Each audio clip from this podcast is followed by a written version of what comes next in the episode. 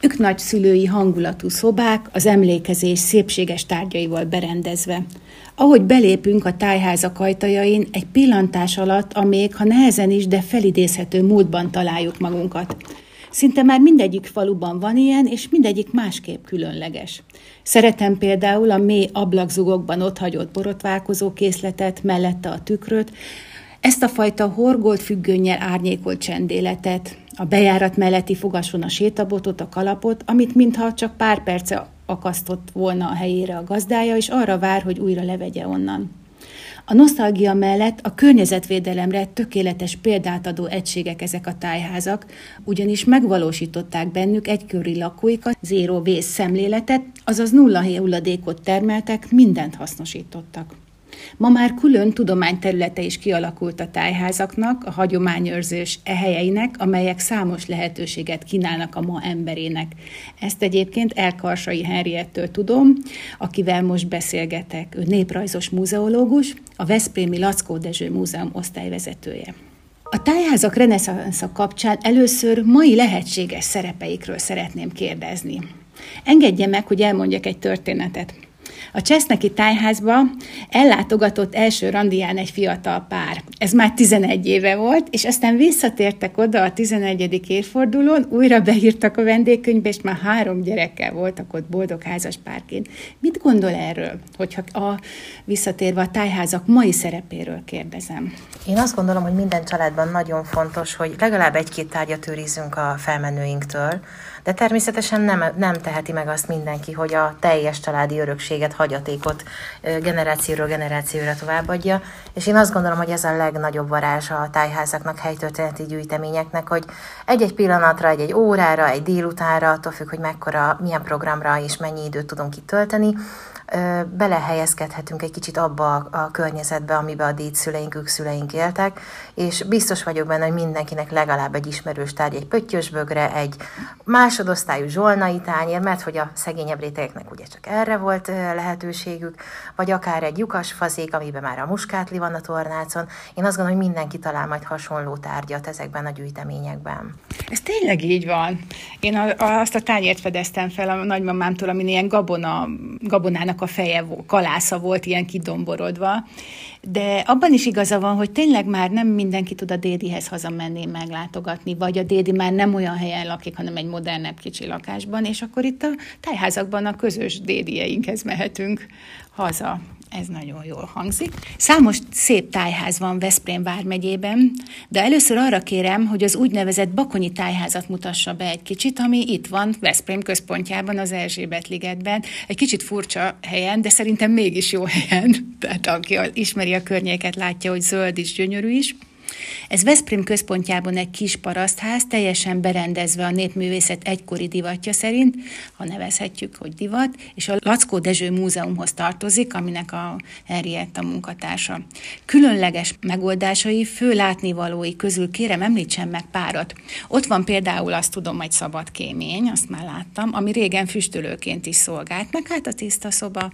Így van, hát a Lackó Dezső Múzeum mellett az Erzsébet sétányon bújik meg a gesztenyefák árnyékában egy gyönyörű kis parasztház.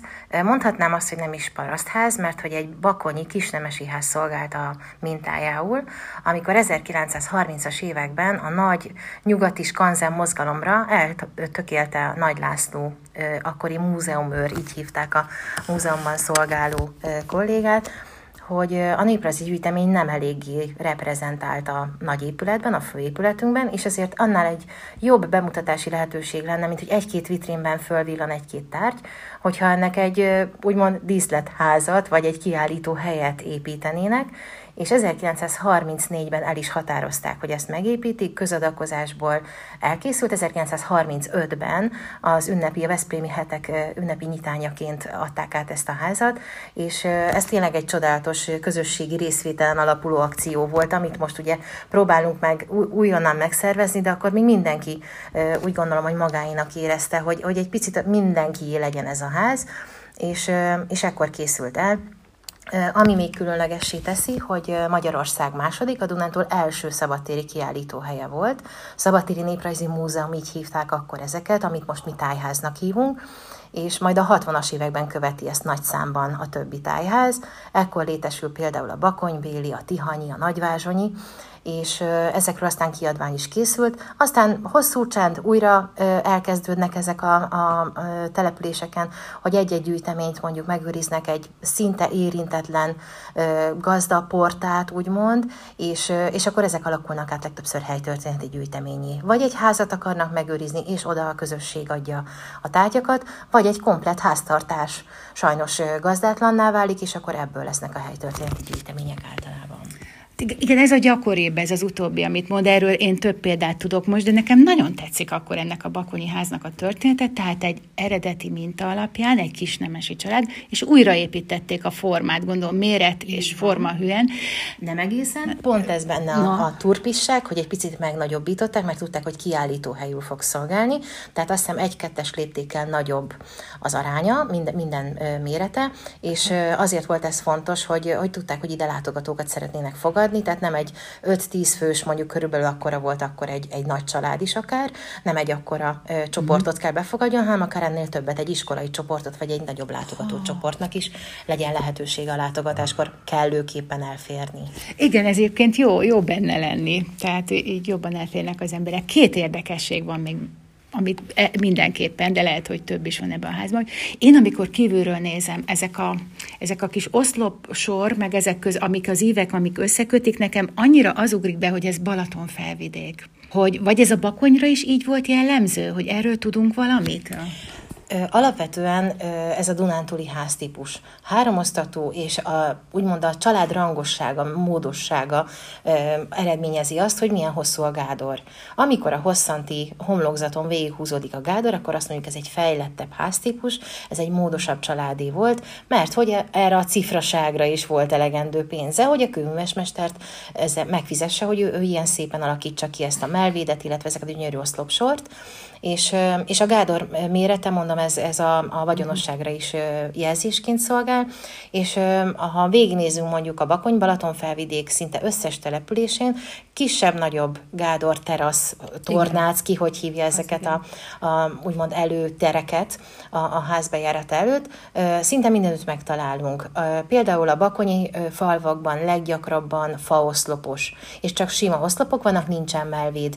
Ez a gyönyörű melvéd ami, ami nekünk is van, illetve ezek az oszlopok, ezek valóban inkább a, a Balaton felvidéknek tipikus jellemzői.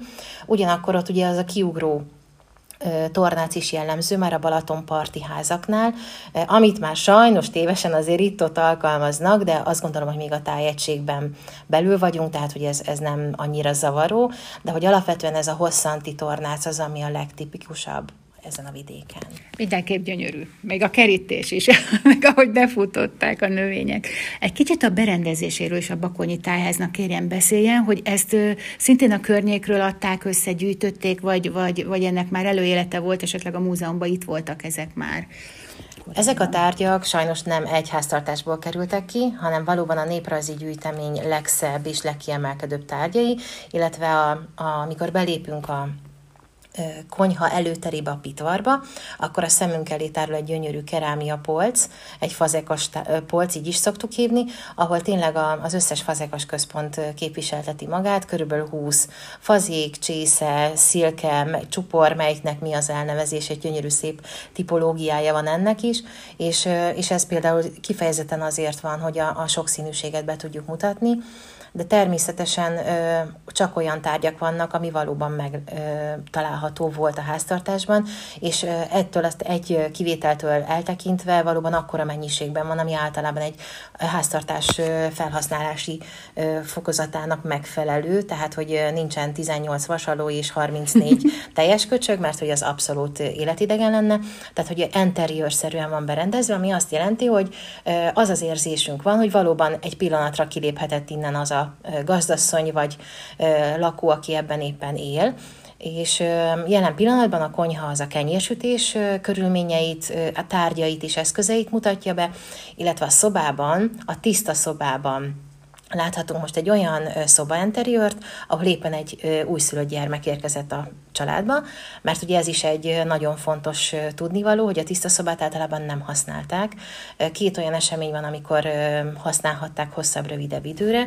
Ugye az egyik a gyermekágyas időszak, amikor újszülött van a háznál, akkor az anyuka és az újszülött a tiszta szobában alszik az ágyban, a nyugalmuk érdekében, illetve hogy ott tudják fogadni a komákat, akik komatálat hoznak, és egész az első hat hét körülbelül egy olyan két hónapig ellátják a családot, hogy ne neki kelljen a háztartási munkákat, főleg ugye a főzést és a családnak a, az élelmezését megoldania illetve a másik pedig a temetés. A ravatalnak is ez a helye. Tehát annyira különleges ez a hely, hogy, hogy ez a két időszak az, amikor valóban megtelik élettel, vagy hát, hogy látogatók érkeznek ide. Ugye hát az örömteli eseményt is együtt üli meg a család, illetve a, a bánatukban is osztoznak ilyenkor a család és a, a közeli ismerősök, rokonok. Igen, nagyon szép összefogásokra voltak ezek. Régen példák, ahogy a kismamákat tehermentesítették. De amire most szeretnék rátérni, az a tájházalás, ez egy nagyon szép, jó szó. A Henrietnek a munkáján, a múzeumi munkáján belül van egy olyan feladata is, ami a tájházalás elnévezésű projekttel vagy műhely munkával foglalható össze. Kérem, hogy beszéljen erről. Én úgy tudom, hogy szakemberként a Lackó Dező Múzeum munkatársai segítik a tájházakat, a falusi tájházak működtetőit, akik lehetnek önkormányzatok, civil szervezetek, de olykor magánszemélyek is, és nem biztos, hogy hogy szakmailag eléggé felkészültek, viszont szívesen fogadják a segítséget, és általában nagyon lelkesek.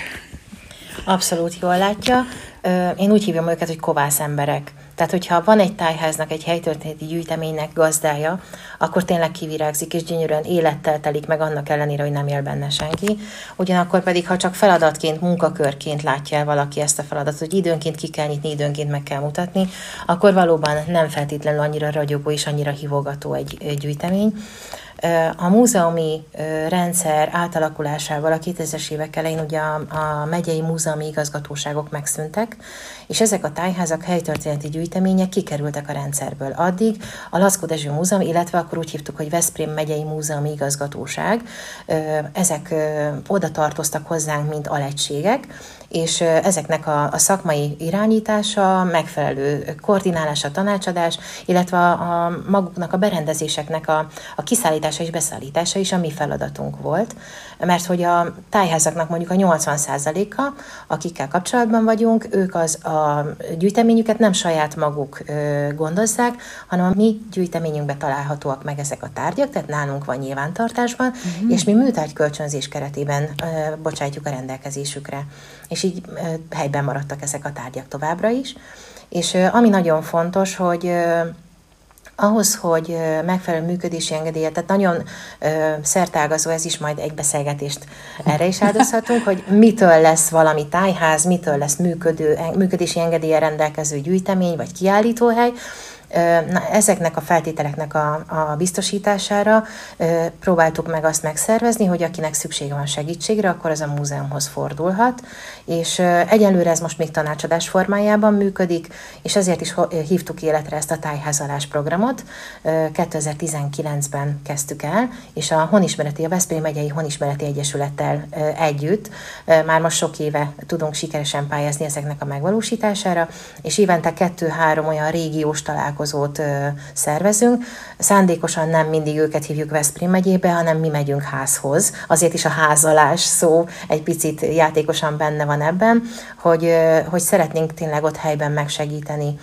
A kérdésük van, hogyha a bármiben tanácsra szorulnak, akkor, akkor tudunk segíteni, és nagy szerencsénkre a Szentendrei Szabadtéri Néprajzi Múzeum egyik igazgatósága, lehet így mondani, a Magyarországi Tájház igazgatóság, illetve a a Skanzennek a fő építésze, a Buzás Miklós is rendszeresen meghívott vendégünk, és ő nagyon sokszor tud segíteni abban, hogy éppen mi a legégetőbb, ami megoldásra szolgál, illetve hogy mi az, amire pályázni tudnak, milyen szakembereket tud ő ajánlani, mert ugye ezek is időnként nagyon kötöttek tudnak lenni, hogy milyen anyaggal, milyen felszereléssel, milyen technológiával lehet ezeket a megújításokat megtenni, és ebben szükséges tényleg egy nagyon jól képzett szakember segítsége. Nagyon jó, mert a következő két kérdés kérdésemre is válaszolt. Mert az jutott eszembe, hogy ha van is olyan falu, ahol vagy kölcsönzik ezeket a tárgyakat, vagy pedig a, van, ahol a falu összeadja, vagy éppen amikor az idősektől mindig kapnak egyet-egyet, hogy el tudják helyezni megfelelőképpen, tehát ebben is kapnak segítséget. Van-e kutatás, felmérés Veszprém vármegyei tájházakról? Hányan vannak, hogyan működnek, milyen állapotban vannak? Tud mondani gyors számot? gyors számot most nem tudnék mondani, mert hogy ugye, ahogy mondtam is, a tájház és a helytörténeti gyűjtemény az két külön fogalmi uh-huh. kategória. Csak mi, mi mossuk össze átlag emberek, tehát igen, Így van, értem. és a Magyarországi Tájházak Központi Igazgatósága vezet ugyan egy listát a tájházakról, és ezen, ha jól emlékszem, 16 tájház szerepel Veszprém megyéből, de ennél sokkal több a helytörténeti gyűjtemény, illetve azokat is meg kell említenünk, ahol csak egy emlékszoba van például. Tehát nem egy egész épület, hanem mondjuk egy régi iskolaépületben, egyetlen helységben van azért egy kis helytörténeti gyűjtemény, egy kis kiállítás. Tehát én ezeket is nagyon fontosnak tartom, mert reményeink szerint majd ebből nőhet ki egy-egy újabb önálló gyűjtemény, vagy önálló tájház is. És ami még különleges dolog, hogy ugye külön arra is figyelnünk kell, hogy a német nemzetiségi falvakban ugye ott is nagyon sok ilyen gyűjtemény van, ami nem feltétlenül jelentkezik mondjuk egy ilyen központi listán, és ezeknek a feltérképezése pedig éppen most zajlik. De jó. Külön érdekes téma a tájházak fenntartásán belül az állagmegőrzés. Ezt nem magamtól találtam ki, egy valamelyik korábbi cikkében a Herrietnek olvastam, de nekünk talán eszünkbe se jut, hogy ezek a fa vagy textiltárgyak, ezeknek mennyire különleges körülményeket igényelnek, hogy ezek ne romoljon tovább az állapotuk. Például, ha jön egy nagyobb csoport látogatni, utána nagyon kell figyelni a szellőzésre, hogy ne induljon be a párásodás. Akkor biztos más dolgokra is kell ügyelni az eszközöknél.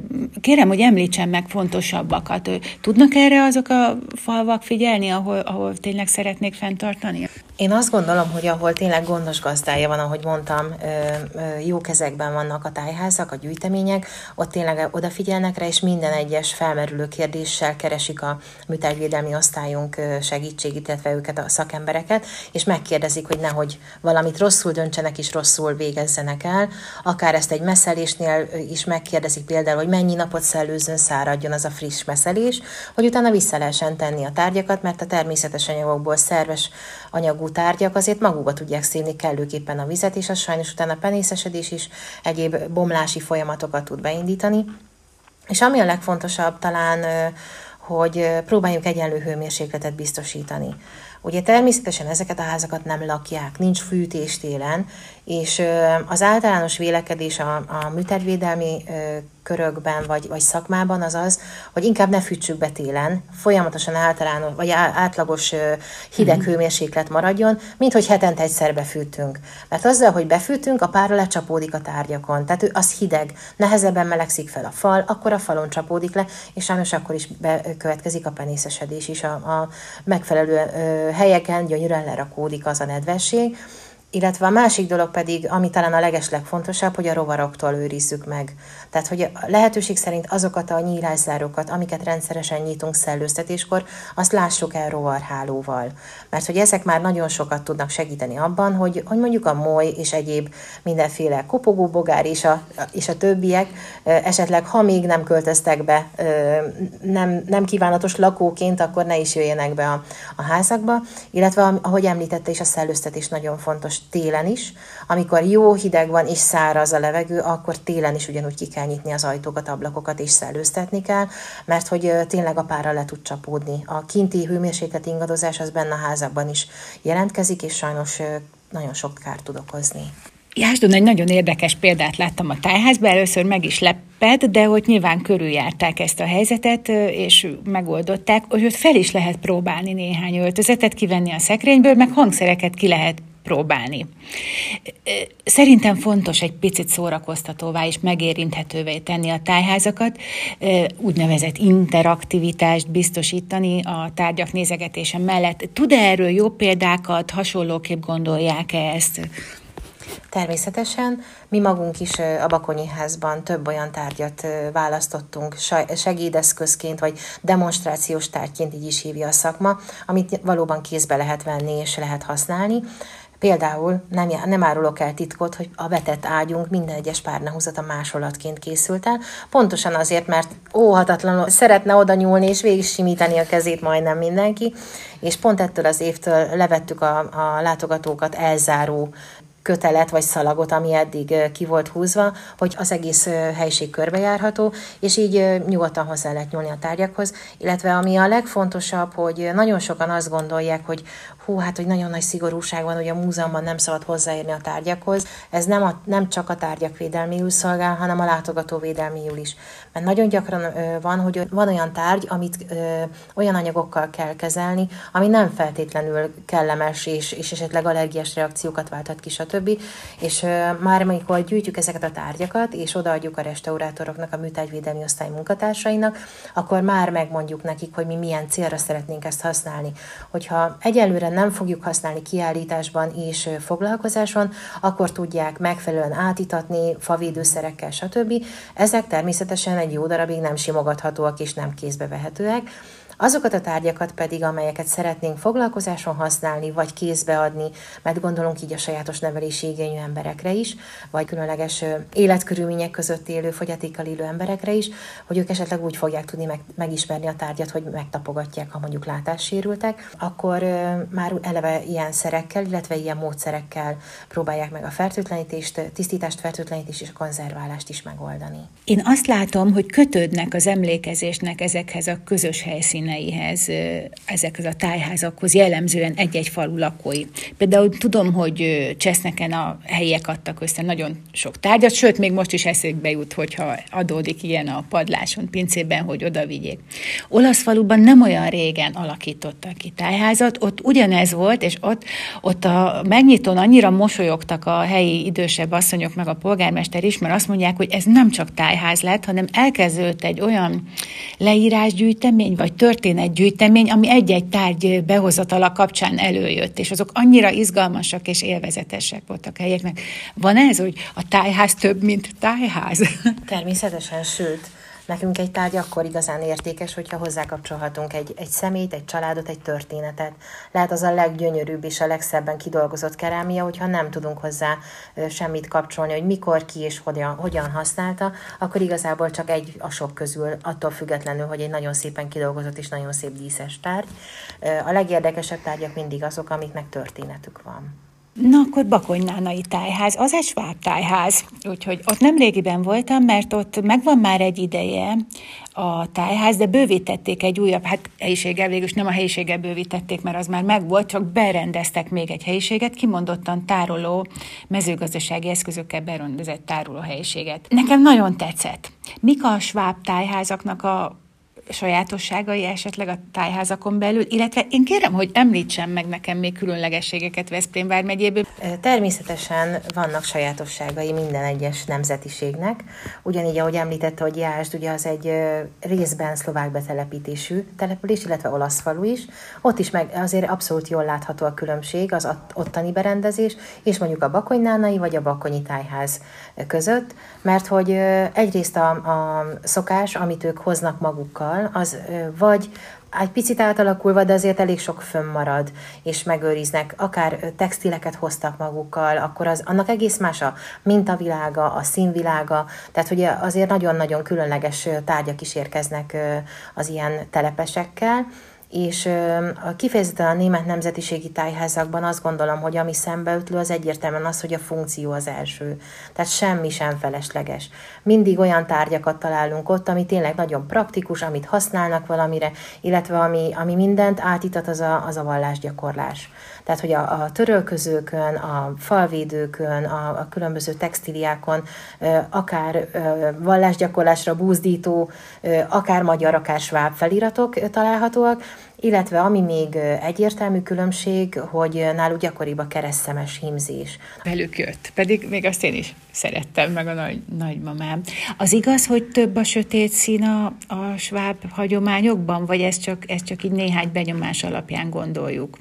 Így a tájházakban, a textileken is, meg a ruhákon. Én azt gondolom, hogy valószínűleg minden 19. századi magyarországi parasztházban hasonló színvilág uralkodhatott. Nyilvánvalóan vannak egyedi eltérések, de hogy alapvetően a, a sötét szín az már azzal függhet össze, hogy akinek fönnmaradt a gyűjteménye, a, a hagyatéka, ő valószínűleg egy idősebb ember volt. Ugye megvolt az a színkód, ha lehet így mondani, most dresszkódnak hívnánk, hogy milyen alkalomra, milyen színű ruhát és mondjuk milyen díszítésű ruhát lehet fölvenni. A Lackovics emőkének van egy csodálatos gyűjtése erről, hogy akár a farsan különböző napjaira a bálba kinek milyen ruhát illet fölvenni. Például Tótvázsonyban az is egy sváb település. Meg volt mondva, hogy mikor kell rózsaszín szoknyát, kék blúzzal és fehér kötényel és fehér himzett kendővel fölvenni. Tehát, hogy ez is nagyon szépen fennmaradt. És, és azt gondolom, hogy talán azért gondolhatjuk azt, hogy, hogy sötétebbek, mert valószínűleg náluk tovább megmaradt például a viselet. És ugye a viselet, az ünneplő viselet, és régen ugye a mennyasszony viselet is fekete viselet volt, mert hogy ez volt az a viselet, ami egész életén keresztül utána elkísérte. Egy ünnepi viselet elkészítetése azért az nem volt olcsó mulatság, és ezért a népviselet az nagyon-nagyon praktikus, mert hogy ezek állíthatóak. A szoknyák, a réklinél is lehet azért a gombolással csalni, vagy az anyagból esetleg direkt hagytak meg, és akkor tudtak betoldást készíteni, tudták bővíteni. Vagy eleve a szabása olyan volt, hogy volt benne egy két ráhajtás, és akkor akár ha a kismama lett a, a leány, vagy a leányból menyecske lett először is, és a menyecskéből kismama lett, gyermeket várt, akkor sem volt gond, hogy föl tudja venni az ünneplő ruháját. És ugye az is egy általános elv volt, hogy a, a menyecske, aki férhez megy, ő egy évig hordhatta a mennyasszonyi ruháját, ünneplő ruhaként, illetve még fölvehetett világos színű ruhákat, utána pedig egyre inkább az első gyermek születése volt az egyik vízválasztó, aztán a később a többi gyermek születése, és így tovább egyre sötétedett a ruházat, és én azt gondolom, hogy ezt azért mondhatjuk, vagy azért érezhetjük így, mert hogy hát az idős asszonyok őrizték meg a viseletüket, ugye az 50-es években beszél a, a néprajztudomány a kivetkőzésről, és talán akik, akik még 50-es években elkészítetik a, a viseleteiket, ők már most még, még éppen lehet, hogy élnek, és még közöttünk vannak, hál' Istennek, de a legtöbben már nem is élnek, és, és tényleg őtőlük a legidősebb, úgymond színkombináció maradhatott meg. Azt árulja el még, hogy van-e kedvenc tájháza? Hát nem mondhatok más, mint a Bakonyi háza kedvencem, természetesen, de hogyha ki kellene emelni egyet azon kívül, ami, amivel naponta dolgozom szinte, akkor talán a Bakony Bélit emelném ki. Egyrészt nagyon szépen megőrizték a maga ház és az egész porta funkcióit, másrészt pedig nagyon ügyesen használják a melléképületeket. Nagyon jó, hogy megmaradt a nagy pajta, ahol rendszeresen időszaki kiállításokat tudnak nyitni, illetve ugye párhuzamosan a tájházzal van egy hát nyári konyha lehetett valamikor a funkciója, abban is rendszeresen időszaki kiállításokat nyitnak, és, és itt nagyon ügyesen tudják hasznosítani ezeket a tereket.